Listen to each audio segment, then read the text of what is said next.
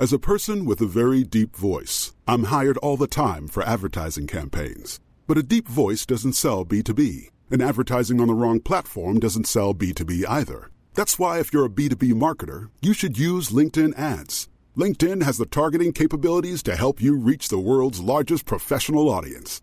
That's right, over 70 million decision makers all in one place. All the big wigs, then medium wigs, also small wigs who are on the path to becoming big wigs. Okay, that's enough about wigs. LinkedIn ads allows you to focus on getting your B2B message to the right people. So, does that mean you should use ads on LinkedIn instead of hiring me, the man with the deepest voice in the world? Yes. Yes, it does. Get started today and see why LinkedIn is the place to be to be. We'll even give you a $100 credit on your next campaign. Go to linkedin.com slash results to claim your credit. That's linkedin.com slash results. Terms and conditions apply.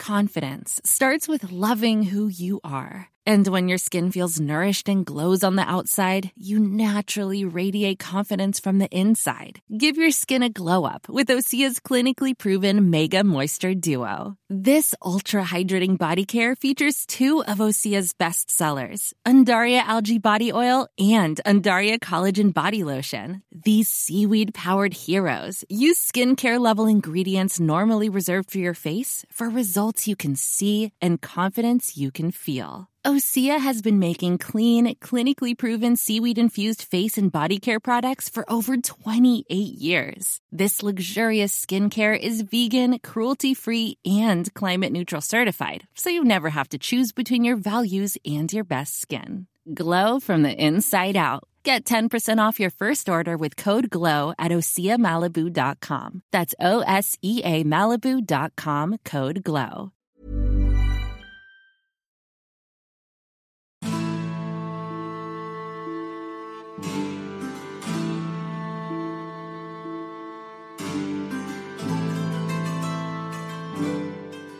سلام اینجا پادکست معجونه اپیزود 20 معجون یه گوشیدنی خوشمزه است با طعم تاریخ. تو هر قسمت از معجون من مسعود فهیمی یه روایت تاریخی رو برای شما تعریف می‌کنم. سعیم اینه که دیدگاه علمی داشته باشم به روایت ها تاریخ رو تلفیقی و عجین شده با موضوعات مختلف برای شما تعریف کنم. این اپیزود مرداد 1400 منتشر میشه.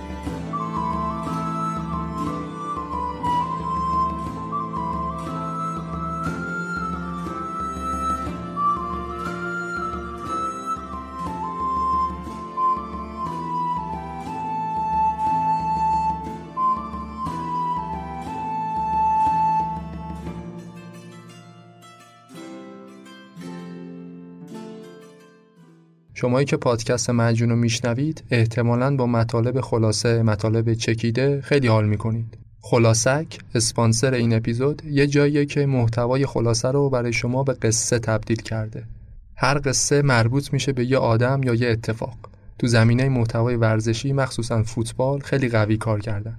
فوتبال رو به قصه تبدیل می‌کنه. برای کسایی که شاید فوتبال رو دوست داشته باشن اما زیاد تو متنش نیستن. من خودم قصه توقف جنگ جهانی اول به خاطر یه مسابقه فوتبال بین سربازای دو طرف جنگ این قصه رو خیلی دوست داشتم. اگه مطالب چکیده و خلاصه رو دوست دارید حتما یه سری به خلاصک بزنید. تو زمینه خلاصه کتاب هم کارهای با ارزشی انجام دادن.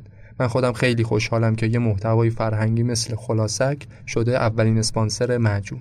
باعث افتخارمه. آدرسشون تو قسمت توضیحات پادکست هست. لینک شده اونجا. یه سرچی هم بزنید راحت پیدا میشه. خلاصک.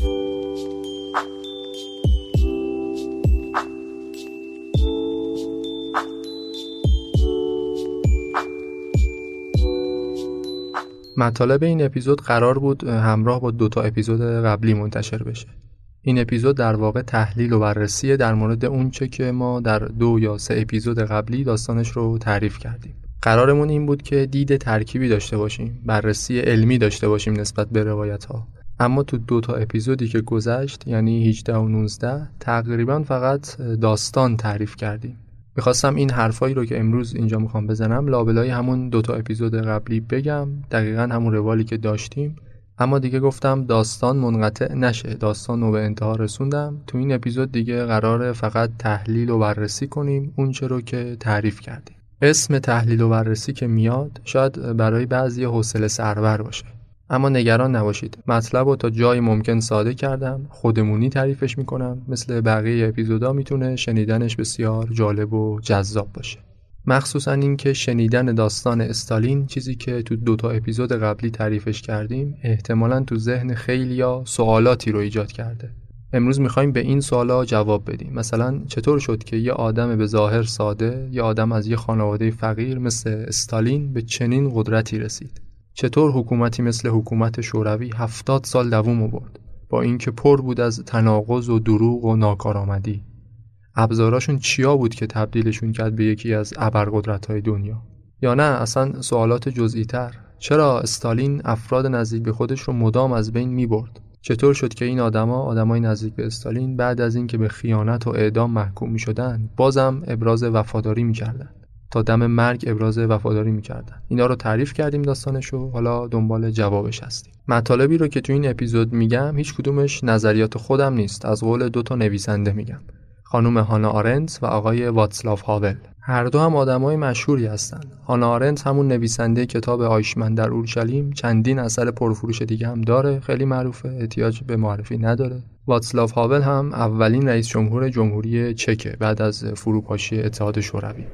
کتاب این دوتا نویسنده رو که رفرنس حرفای من هستن تو این اپیزود در آخر معرفی می‌کنم.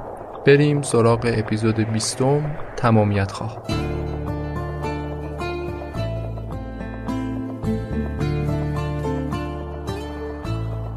میگه ایدئولوژی یک نوع دین دنیویه دینی که بعیده بشه نصف و نیمه باورش کرد. باید در مقابلش اطاعت پذیر بود. تنها راه صلح و آرامش همینه. رژیم شوروی تا زمانی می‌تونه بقا داشته باشه که آتیش بزنه به خرمن انقلاب تو کشورهای دیگه.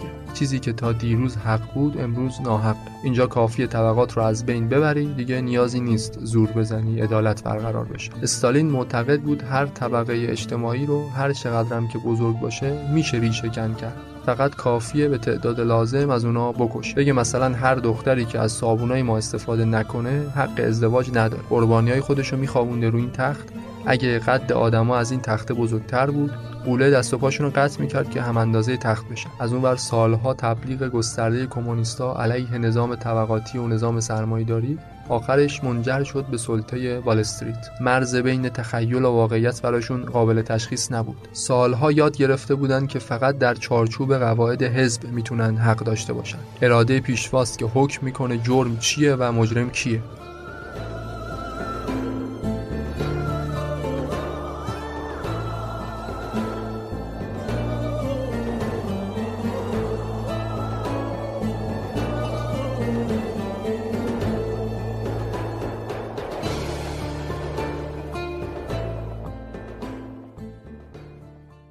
برای اینکه بتونیم اون سوالاتی رو که گفتم به جوابش برسیم لازمه که یه سری مفاهیم رو قبلش بشناسیم. مفاهیمی که میگم مفاهیم اونچنان جدیدی نیستن. به گوشمون آشناست. ولی اینجا می‌خوایم عمیقتر بشیم توش. یه حکومتی شبیه به حکومت شوروی استالین این حکومت رو بخوان توصیف کنن یک کلمه در توصیفش بخوان به کار ببرن معمولا میگن حکومت دیکتاتوری. واژه‌ای که برای هممون آشناست. تعریفش رو هم می‌دونیم. یک قدرت سیاسی خودکامه مسلط بر جامعه که از نظر اقتصادی و اجتماعی کشور رو یک دست می‌کنه. دیکتاتوری معمولا حکومت اقلیته یک گروه کوچیکه که با زور حکومت رو قبضه کردن. به راحتی با اکثریت مردم قابل تفکیکن. انواع دیکتاتوری های تکحزبی دیکتاتوری های نظامی سلطنتی اینها مثالش هستن. اما هاول میگه این توصیف درستی نیست برای حکومت شوروی.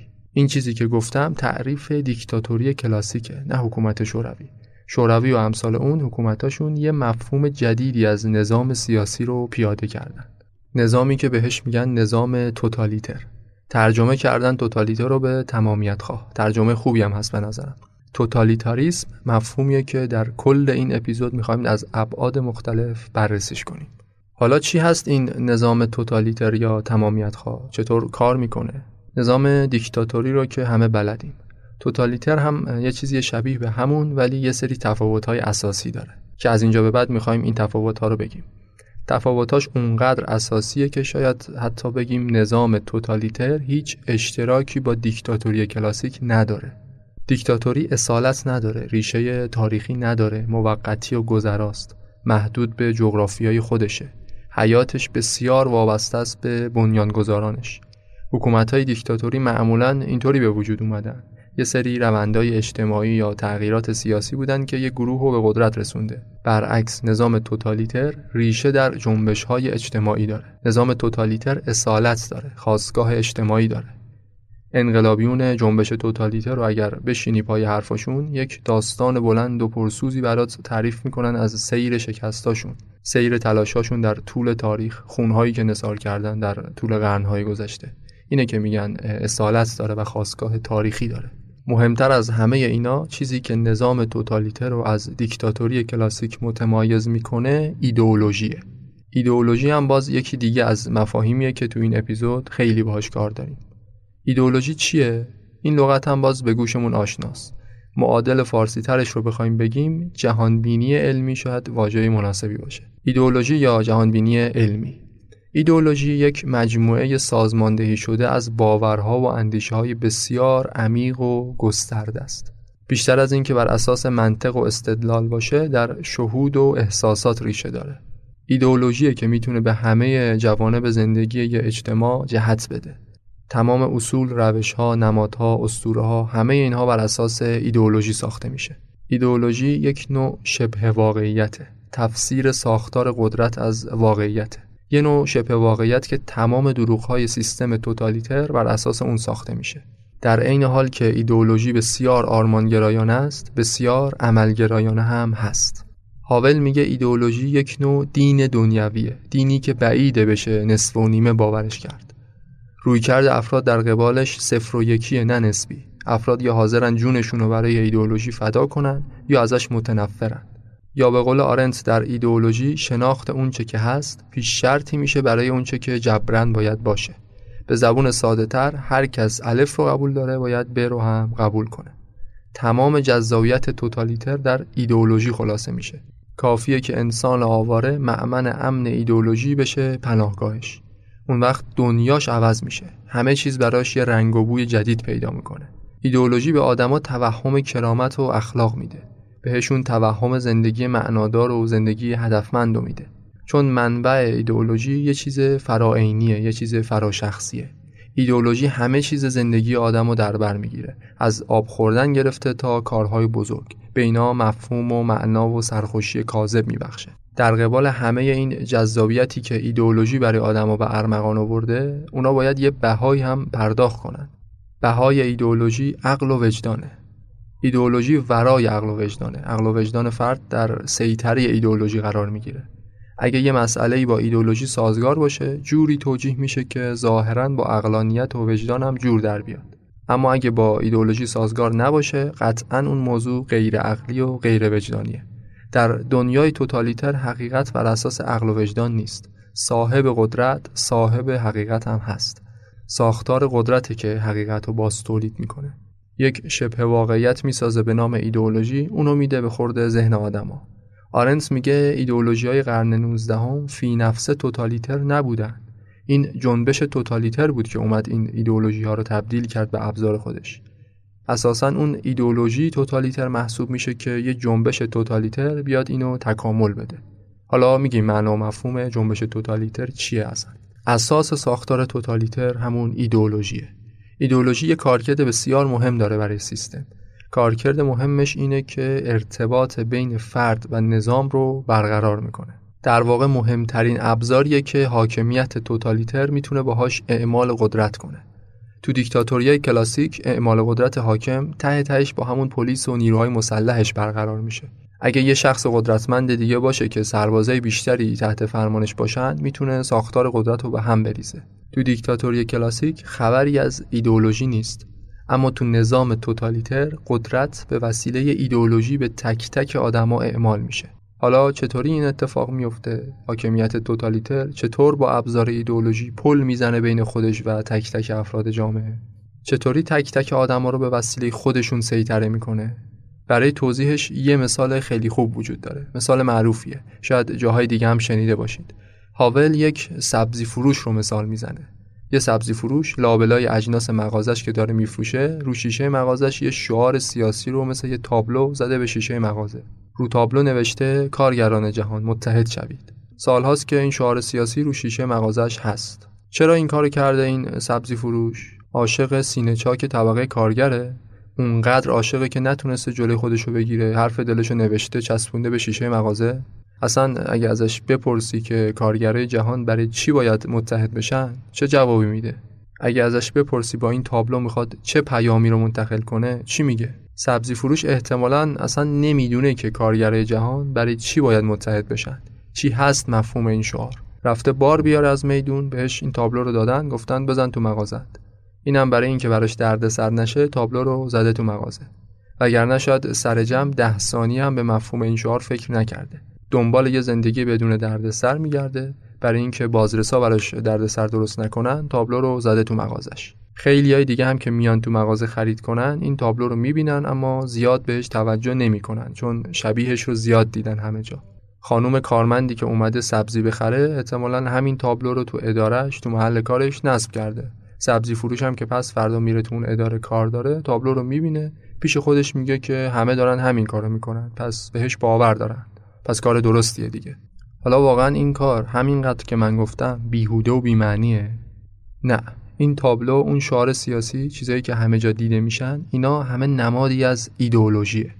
ایدئولوژی رو هم که گفتم یک پل بین فرد و نظام. مهمترین روش اعمال قدرت نظام. سبزی فروش اون خانم کارمند همه کسایی که این تابلو رو نصب می‌کنن دارن با این کارشون یک پیام مهم رو ساطع می‌کنن. اینکه آقا من به نظام به ایدئولوژی نظام سهه می‌ذارم. حتی اگه بهش باور نداشته باشم. چون حق دارم که تو صلح و آرامش زندگی کنم. چون منافع شخصیمو دوست دارم. اگه با باور قلبی این کارو کرده باشن یعنی اگه باور داشته باشن به ایدئولوژی که نور علا نوره برای نظام. ولی اگه باورم نداشته باشن همین که با چسبوندن یه تابلو وانمود کنن که باورش دارن برای نظام کافیه. همین که خودشونو اطاعت پذیر نشون بدن در مقابل نظام براش کافیه.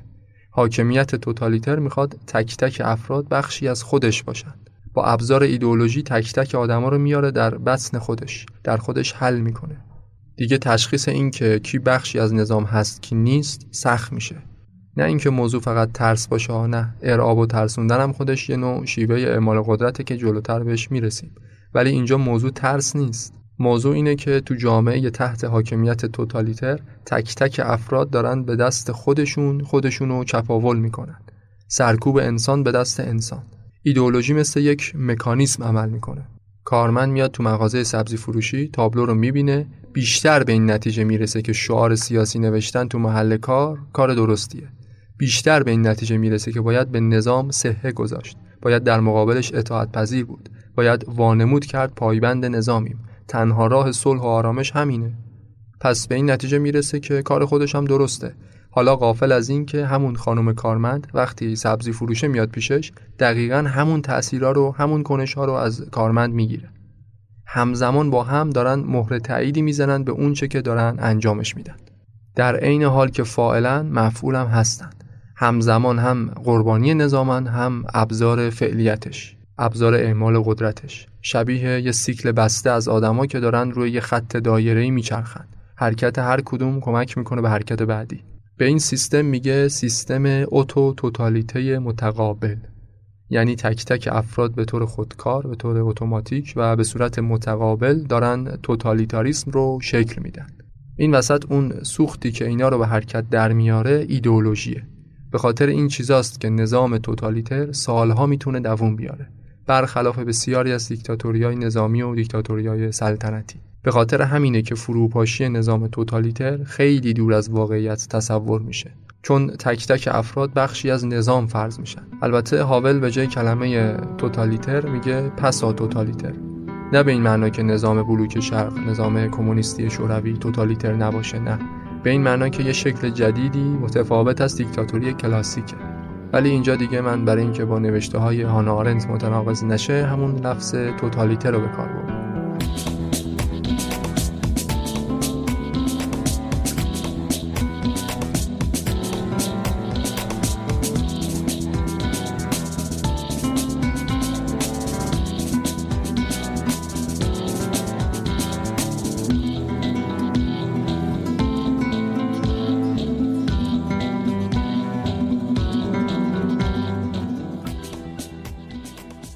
تا اینجا مفهوم تمامیت خواهی رو گفتم مفهوم ایدولوژی رو گفتم روش های اعمال قدرت حاکمیت و اتوتوتالیته متقابل رو توضیح دادم. یه مقدار بیایم عقبتر یه مقدار ریشه تر صحبت کنیم. ببینیم اصلا جنبش توتالیتر چطور شکل می‌گیره. گفتم که نظام توتالیتر خواستگاه اجتماعی داره خواستگاه تاریخی اجتماعی داره. یک یا چند جنبش اجتماعی مقدمشه. ببینیم اساسا جنبش های توتالیتر چی هن؟ چطور شکل می‌گیرن. اول از همه باید بگم که جنبش توتالیتر همیشه در جریانه. نظام توتالیتر تا وقتی می‌تونه خودش رو حفظ بکنه که در جنبش باشه در حرکت باشه.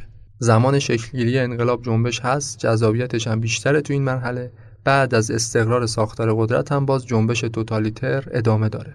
سرعتش وسعتش شاید کم بشه اما ادامه داره. نظام توتالیتر همیشه در تکاپو و همیشه در تلاشه. تو اپیزود قبلی هم گفتم از قول لنین گفته بود رژیم شوروی تا زمانی می‌تونه بقا داشته باشه که آتیش بزنه به خرمن انقلاب تو کشورهای دیگه.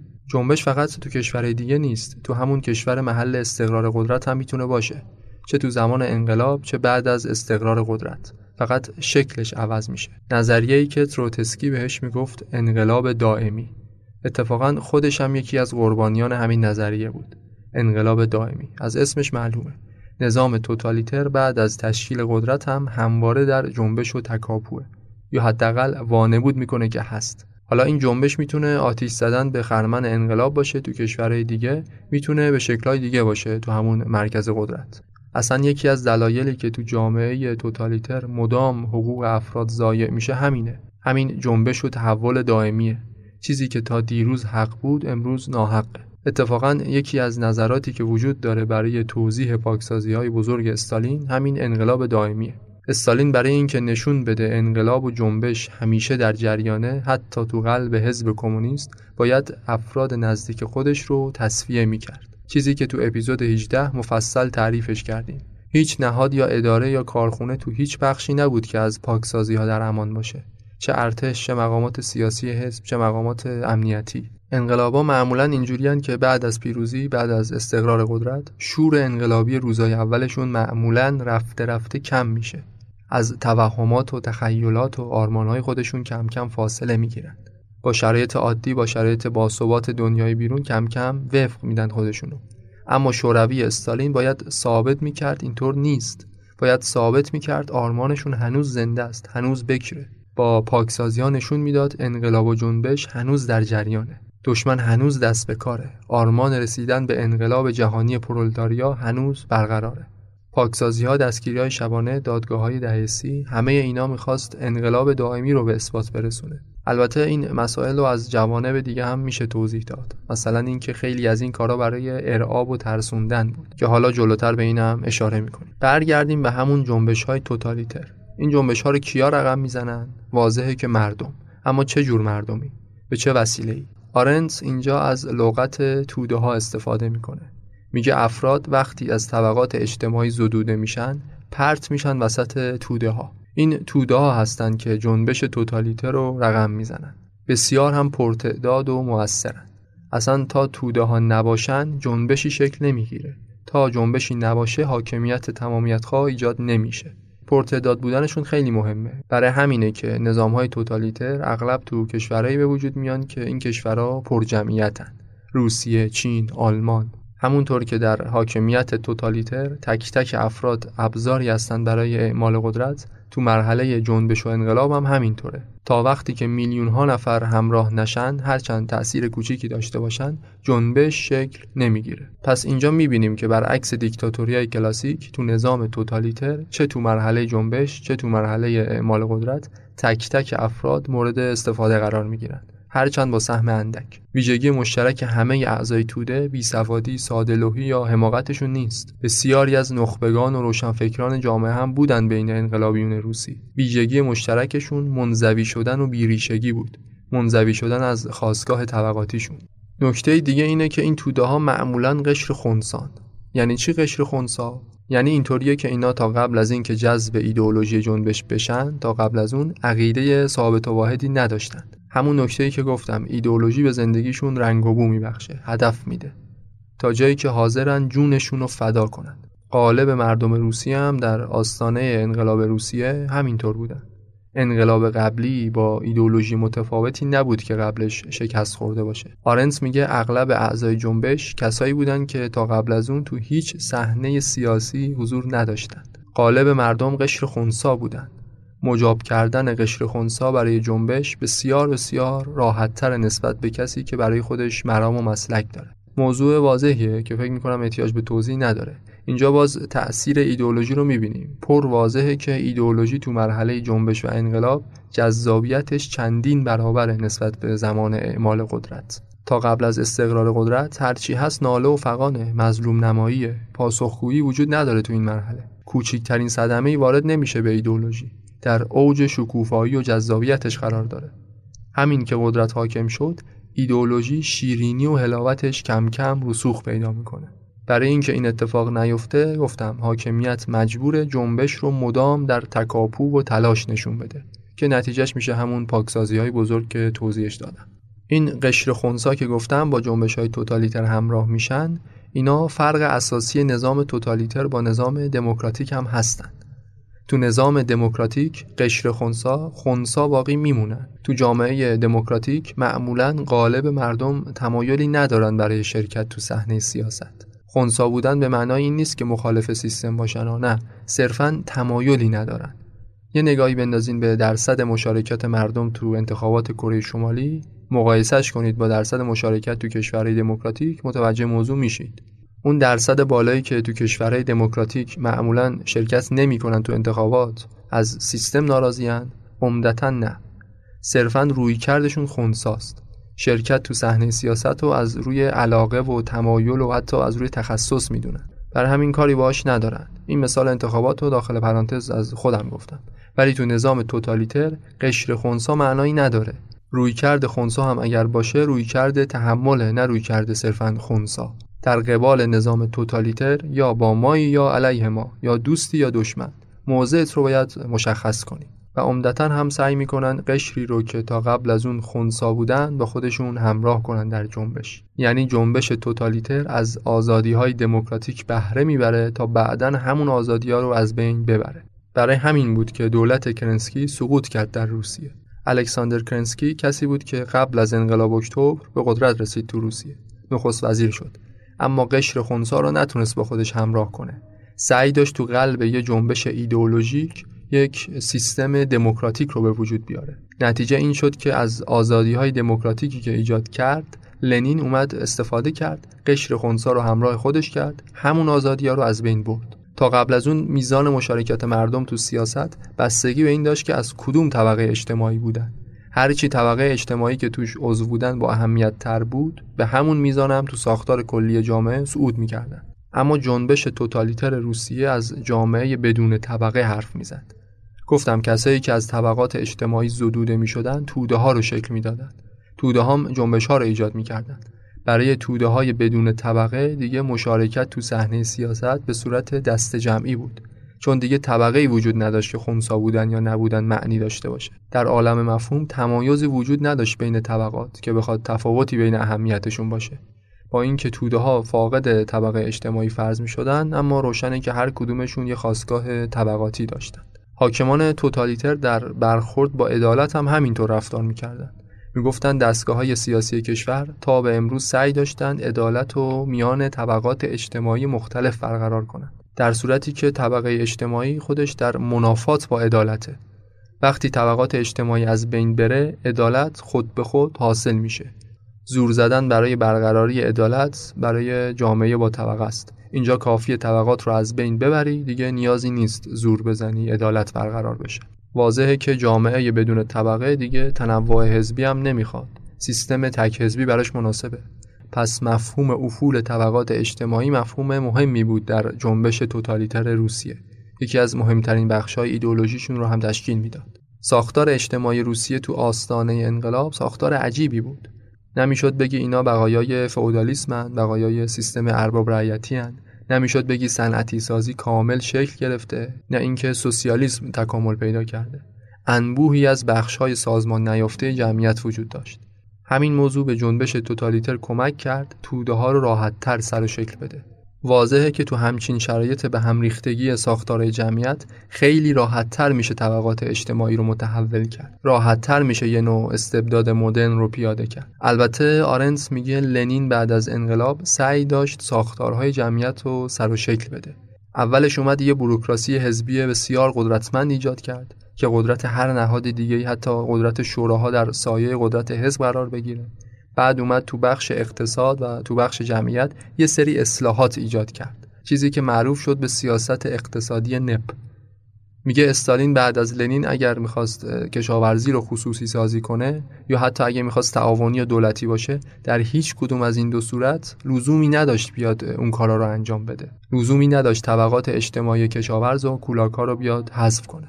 میگه بار اصلی اقتصاد روسیه رو در اون سالها کشاورزی به دوش می‌کشید. اصلا لازم نبود اون ساختار جمعیتی جدیدی رو که لنین پیریزی کرده بود استالین از بین ببره. طبقه دهقانهای کولاک بزرگترین و نیرومندترین طبقه اجتماعی روسیه بودند از لحاظ عددی. حذف این طبقه اجتماعی یکی از خونبارترین فصلهای تاریخ روسیه رو رقم زد. استالین معتقد بود هر طبقه اجتماعی رو هر چقدرم که بزرگ باشه میشه ریشه کن کرد. فقط کافیه به تعداد لازم از اونا بکشی. واحدهای کشاورزی اشتراکی جایگزین کولاکا شد.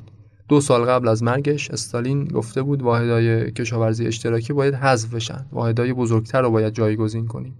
عمرش کفاف نداد وگرنه شاید یه فصل خونبار دیگه تو تاریخ روسیه رقم می‌خورد. به هر حال استالین اون سازماندهی جمعیتی رو که لنین پایگذاریش کرده بود به طور کامل به همش ریخت. از نو متحول کرد. با حذف کولاکا با برقراری کشاورزی اشتراکی شروع شد این تحول. وضعیت طبقه کارگر هم زیاد تعریفی نداشت تو زمان حکومت استالین. آرنس میگه برعکس طبقه دهخان که خیلی به سرعت و خیلی خونبار نابود شدن طبقه کارگر ولی خاموش و بی سر و صدا امها شد. استالین طبقه کارگر رو ذره ذره پودر کرد. لنین برای کارگرها دستمزد در نظر گرفته بود. اتحادیه کارگری واقعا نقش پررنگی داشتن تو زمان لنین. قرار بود مالکیت کارخونه ها به کارگرها واگذار بشه. ولی تو زمان حکومت استالین تمام کارخونه ها جزء اموال دولتی به حساب اومدن. به این بهونه که دولت پرولتاریا به هر حال دولت دست نشانده طبقه کارگر. فشارها و محدودیت ها رو طبقه کارگر هر روز بیشتر و بیشتر می‌شد. تا جایی که سال 1938 به اوج خودش رسید. هیچ کارگری حق نداشت کار بکنه جای دیگه. حق مسافرت نداشت. حق نداشت غذایی رو که خودش می‌خواد تهیه کنه. یه دفترچه هایی بهشون می‌دادن به عنوان دفترچه کار.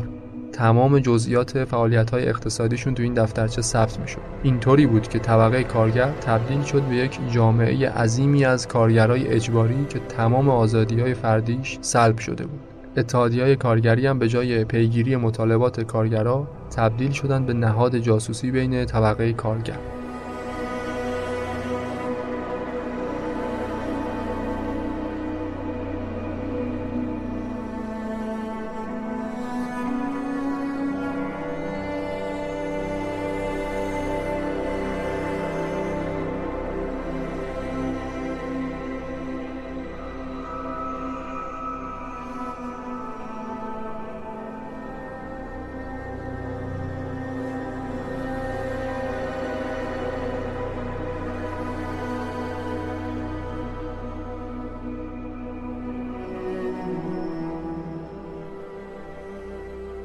خب می‌رسیم به دو تا از مشخصه های مهم حاکمیت توتالیتر یعنی تبلیغ و ارعاب که به قول آرنت دو روی یه سکن همدیگر رو تکمیل می‌کنن. حاکمیت توتالیتر به محض اینکه به زین قدرتش سوار میشه از ارعاب و تبلیغ کمک می‌گیره تا ایدئولوژی های دروغین خودش رو به زور به واقعیت تبدیل کنه. اول بریم سراغ ارعاب بعد بریم سراغ توضیح تبلیغ و پروپاگاندا. ارعاب در نظام توتالیتر مشخصه مهمتری نسبت به تبلیغ اصلا جزء ماهیت توتالیتره. یه کارخونه صابون رو مثلا در نظر بگیرید. این کارخونه می‌تونه مثلا بیاد تبلیغ کنه در مورد کیفیت صابوناش. بگه اگه صابونای ما رو بخرید فلان میشه و بهمان میشه. ولی یه راه دیگه فروش محصولاتش اینه که بیاد بترسونه. اگه که امکانشو داشته باشه. بگه مثلا هر دختری که از صابونای ما استفاده نکنه حق ازدواج نداره. کدوم روش سریعتر جواب میده؟ مشخصه که روش دوم روش ارعاب. گفتم ارعاب صرفا ابزار سیستم توتالیتر نیست ماهیتشه. یعنی چی؟ یعنی اینجوری نیست که هر وقت لازم باشه ارعابو به کار ببره. ارعاب همیشه وجود داره. آرنت تشبیه جالبی رو میگه. میگه ارعاب معادل قانون در جوامع دموکراتیک. اگه توی کشوری جرم و بیقانونی نباشه دلیل بر این نیست که قانون رو بردارن. بگن بیقانونی نیست همه قانون رو رعایت می‌کنن پس دیگه لزومی نداره قانون وجود داشته باشه. برش داریم. نه اینطوری نیست. قانون همیشه در جریانه چون ماهیت جامعه دموکراتیک قانونه. حاکمیت توتالیتر هم ماهیتش ارعابه. چه لزومی داشته باشه چه نداشته باشه. ارعاب همیشه وجود داره. دستگیری های شبانه تو زمان استالین وجود داشت. پاکسازی ها اعدام ها اینا پیوسته وجود داشت. کم و زیاد می‌شد اما بود. تو اوج دوران جنگ جهانی دوم هم این ارعاب ها وجود داشت. چون این ارعاب همیشه باید در جریان باشه. حتی اگه همه مطیع باشن حتی اگه هیچ اپوزیسیونی وجود نداشته باشه. آرنت میگه ارعاب قانون حکومت توتالیتره نه یک ابزار در خدمت یک هدف. میگه ارعاب مثل یه رشته های آهنین فاصله آزادی بین آدم ها رو از بین می‌بره. اونا رو در هم فرو می‌بره. تک تک افراد جامعه رو در قالب یه موجود بیگانه در هم ذوب می‌کنه. وقتی که همه یه جور فکر کنن همه یه جور عمل کنن انگار نه انگار که یه اجتماعی از افراد وجود داره. انگار فقط یه موجود غول‌آسا روی زمین هست. میگه این رشته های آهنین ارعاب که افراد رو در هم فرو می‌بره یه موجود یگانه می‌سازه پیکر سیاسی نظام توتالیتره. البته یه همچین چیزی هیچ وقت به طور کامل محقق نمیشه چون که لازمش اینه که نظام توتالیتر در کره زمین تماما مسلط بشه. از اون بر پروپاگاندا هم خیلی مهمه. گفتم تبلیغ و ارعاب دو روی یه سکن. تو امن جواب میدن. پروپاگاندا ارتباط تنگاتنگی داره با ایدئولوژی. پروپاگانداست که ایدئولوژی رو رسوخ میده در قلب و ذهن مردم. نه فقط در داخل جامعه توتالیتر پروپاگاندا ابزار بیرونی هم هست. فراسوی پرده آهنین استالین پروپاگاندای شوروی بود که عمل می‌کرد. دنیای بیرون رو یه جای سیاه و رو به زوال نشون می‌داد. نظام توتالیتر تو دنیایی فعالیت می‌کنه که این دنیا اساسا توتالیتر نیست. برای همین سیستم مجبور برای اثبات خودش دست به دامن پروپاگاندا بشه. به قول آرنت به کمک پروپاگاندا میشه کاری کرد که امروز آدما ناباورترین افسانه ها رو باور کنن ولی فردا به غیر واقعی بودن همون افسانه ها مجابشون کرد. تخت خواب پروگراتس رو مثال می‌زنه. اسم یه قولیه در افسانه های یونان باستان. این قول افسانه ای یه تخت خوابی داشته. قربانی های خودش رو میخوابونده روی این تخت.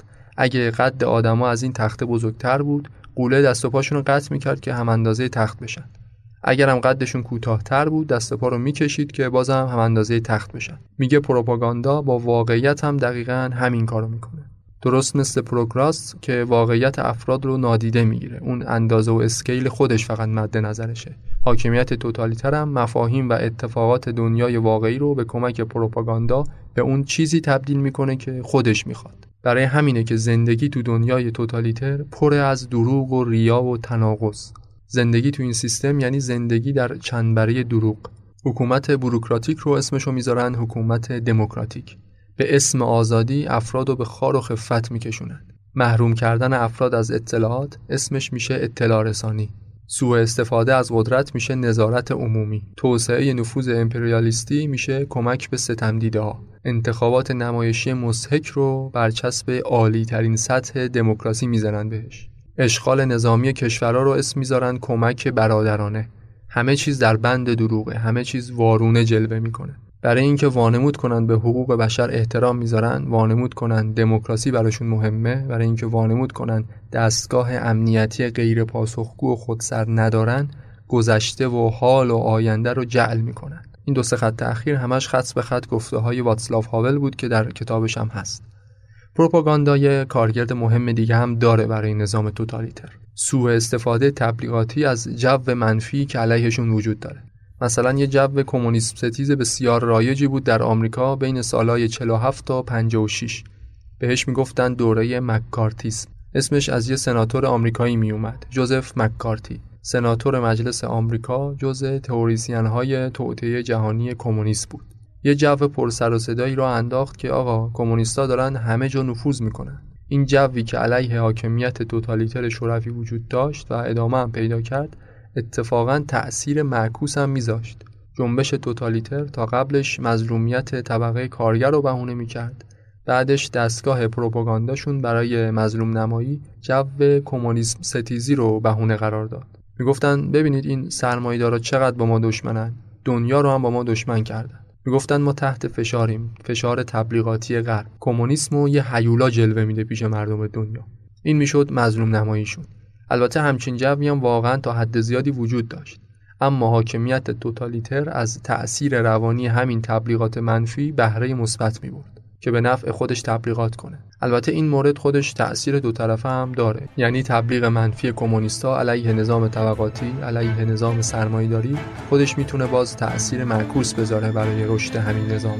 طوری که به قول آرنت سالها نظریه پردازی نازی ها در مورد توطعه یهود نظریه های نژادیشون در نهایت منجر شد به سلطه یهودیان از اون بر سالها تبلیغ گسترده کمونیستا علیه نظام طبقاتی و نظام سرمایه‌داری آخرش منجر شد به سلطه وال استریت. هر دوشون نتیجه معکوس داد.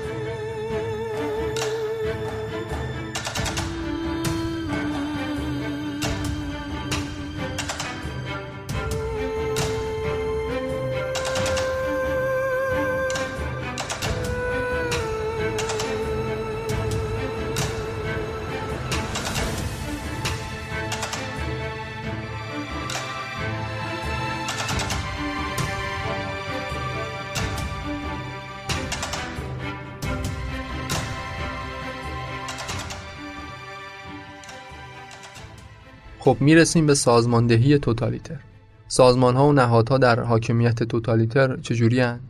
آرنس میگه ایدئولوژی، شعارهای تبلیغاتی اینا تو حاکمیت توتالیتر بکر نیستن، سنتی هن. جنبش توتالیتر مبدع اینا نیستن. اینا از قبل وجود داشتن. جنبش ها فقط اومدن یه تغییراتی به سر و شکلشون کشیدن، ارائهش دادن.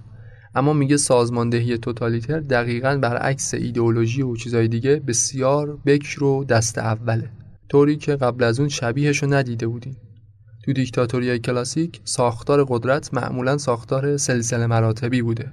از حاکم مطلق گرفته تا مقامات و سازمانهای پایینتر مسئولیت از بالا به پایین توضیح می شده طبق قواعد و سلسله مراتب خاص. اما تو نظام توتالیتر سلسله مراتب هم اگر باشه به شکل خیلی نوسانی و تو در تو و لایه بندی شده است. هر نهاد نظارتی باز خودش نهاد نظارتی دیگه داره.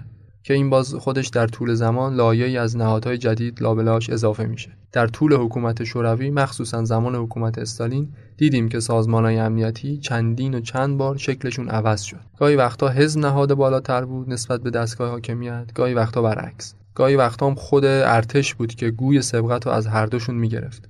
مثلا تو زمان به قدرت رسیدن استالین تروتسکی فرمانده کل ارتش بود.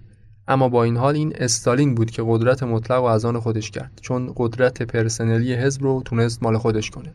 یه وقتی هم می‌دیدی قضیه برعکس می‌شد. ارتش سرخ شوروی دو بار کودتا کرد. هر دوبار هم تونست رهبر یا پیشوای شوروی رو عوض کنه. همون ارتشی که تو زمان تروتسکی بازی رو باخت به استالین. یه بار بعد از مرگ استالین ارتش اومد علیه وزارت داخله یا NKVD که همون سازمان امنیتی شوروی بود یه کودتای سبکی انجام داد. رئیس NKVD کشته شد. قدرت از مالنکوف منتقل شد به خروشوف یه بار دیگه هم علیه خود نیکیتا خروشوف کودتا کرد. برژنوف رو جایگزینش کرد.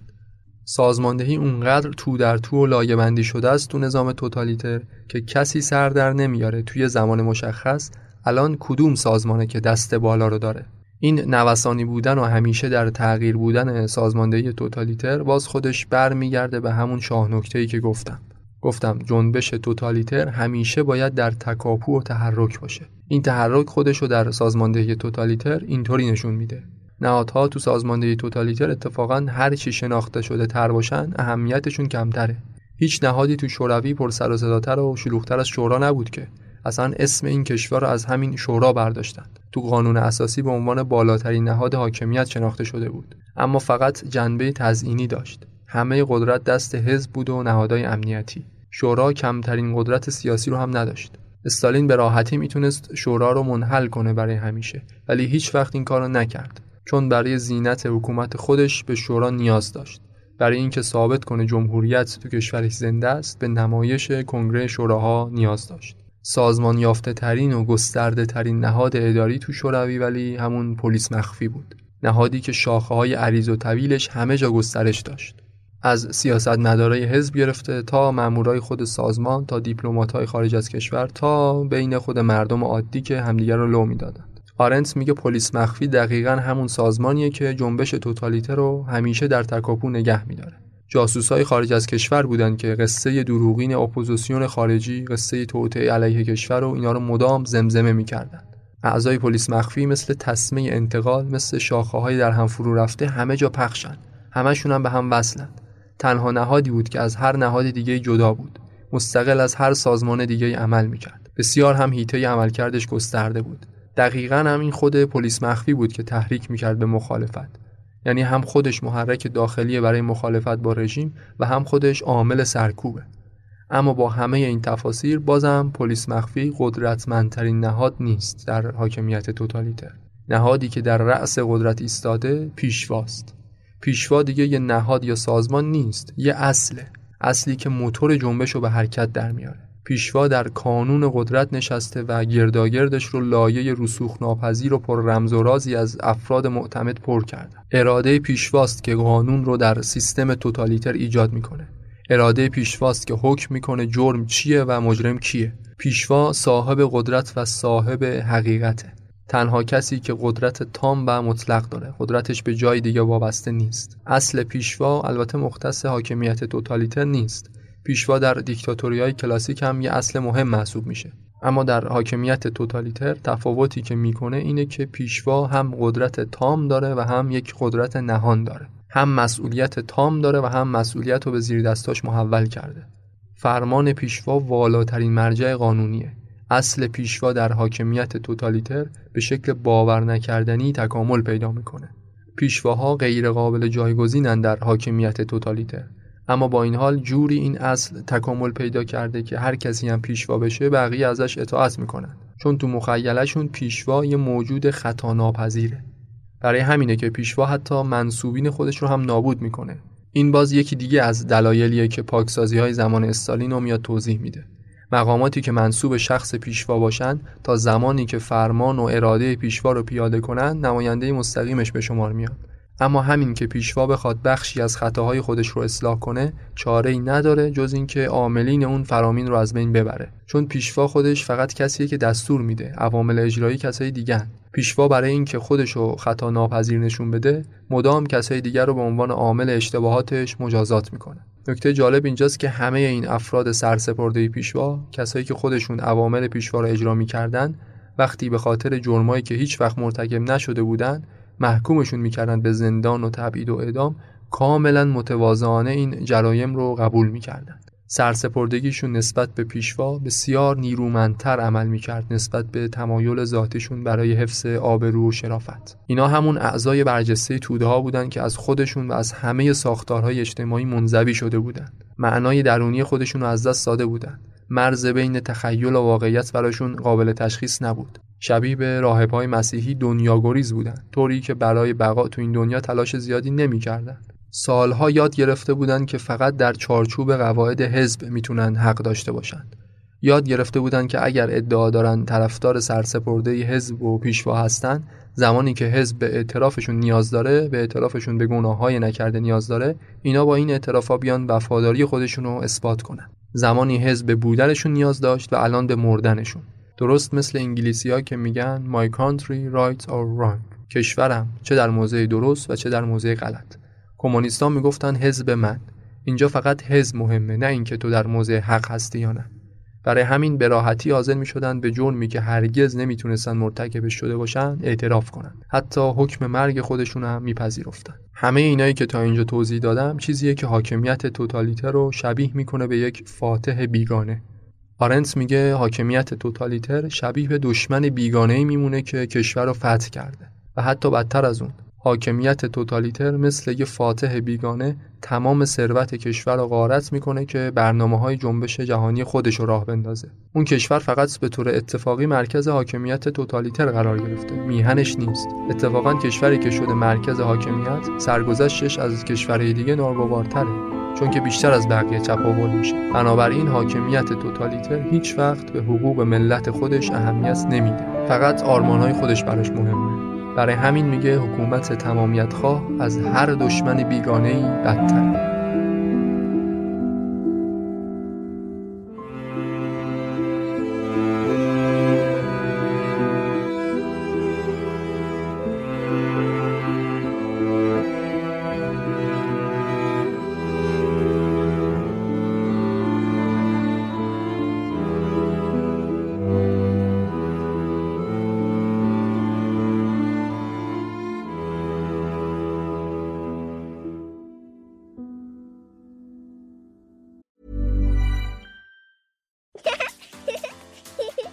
tired to clean your floors after playtime? Forgot to vacuum before your friends bring their little ones over? Let Eufy X10 Pro Omni help. Powerful 8000 PA suction removes debris, and MopMaster dual mop pads scrub away stubborn stains with ease. Save time and keep your floors cleaner. Want to know more? Go to eufy.com, that's EUFY.com, and discover X10 Pro Omni, the best in class all in one robot vacuum for only $799. رفرنس صحبت های من تو این اپیزود دو تا کتاب بود. کتاب قدرت بی قدرتان نوشته واتسلاف هاول، کتاب عناصر و خواستگاه های حاکمیت توتالیتر نوشته هانا آرنت. کتاب قدرت بی قدرتان کتاب نسبتا جمع جوریه.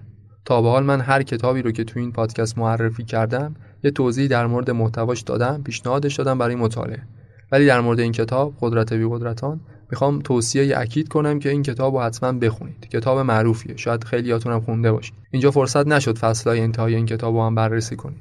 در مورد مفهوم دگراندیشی در حاکمیت توتالیتر توضیح داده. در مورد مفهوم اپوزیسیون، اصلاح و تغییر، طغیان و شورش اینا چطور اتفاق میفته در نظام توتالیتر این کتاب اومده صحبت کرده. اولین رئیس جمهور جمهوری چک واتسلاو هاول این کتاب رو نوشته. بعد از اینکه کشورش از زیر یوغ کمونیسم خارج شده از تجربیاتی که در اون زمانها داشته صحبت کرده. بسیار کمک می‌کنه به فهم دنیای اطراف. خیلی هم طولانی و حوصله سربر نیست. نسخه الکترونیکش رو هم حتی می‌تونید تهیه کنید و بخونید. اما اگه دنبال یک کتاب مفصلتر میگردید تو این زمینه مجموعه سجلدی هانا آرنز کلی حرف برای گفتن داره. مجموعه سجلدی عناصر و خواستگاه های حاکمیت توتالیتر که ما جلد سومش اومدیم تو این اپیزود استفاده کردیم. جلد سومش با عنوان توتالیتاریسم با ترجمه های مختلف به صورت جداگونه به چاپ رسیده. ترجمه سلاسی ترجمه پرفروشتریه اما من خودم از ترجمه مهدی تدیونی استفاده کردم. به نظرم ترجمه روونتریه هر دوش هم مال یه انتشارات. دو تا کتابی هم که برای اپیزود 18 و 19 رفرنس اصلی بود من اونجا یادم رفت معرفی کنم. کتاب استالین بود اثر رادجینسکی و کتاب استالین مخوف اثر ایمیس. ممنون از اینکه ما رو همراهی کردید تا به اینجا. ممنون از خلاصک اسپانسر این اپیزود. این روزا یه مقدار سرمون شلوغ اپیزودا دیر به دیر منتشر میشه. پیاماتون میاد برای من که چرا اپیزود جدید منتشر نمیشه. واقعا شرمنده همتونم. ممنون که تحمل می‌کنید. مرسی که شوق و انگیزه می‌دید. من با همین شوق و انگیزه که از شما می‌گیرم کارم و ادامه میدم. تشکر خیلی خیلی ویژه هم از کسایی که تو این مدت از پادکست مجون حمایت مالی داشتن. اسم چند تا از این عزیزان رو اینجا می‌خوام بگم. بهار، سارا، مصطفی، مهدیه، کامران، علیرضا، کیارش، کسرا، نیما، ایسا، امیر، محمد، نگین و گرسیوز اگر که اشتباه نخونده باشم. از جمله کسایی که تو سال 1400 از مجون حمایت مالی داشتند دست تک تکشون رو میبوسم. بدونید که کارتون خیلی خیلی ارزشمنده. فارغ از اینکه مبلغش چقدر بوده. لینک حمایت از مجون رو گذاشتم در توضیحات اونجا می‌تونید واردش بشید. درگاه پرداخت داره و هر میزانی که مایل بودید می‌تونید از ما حمایت کنید. هیچ اجباری هم نیست. پادکست مجانی شنیدنش. مجون تا وقتی که ادامه داشته باشه همیشه به صورت رایگان ارائه میشه.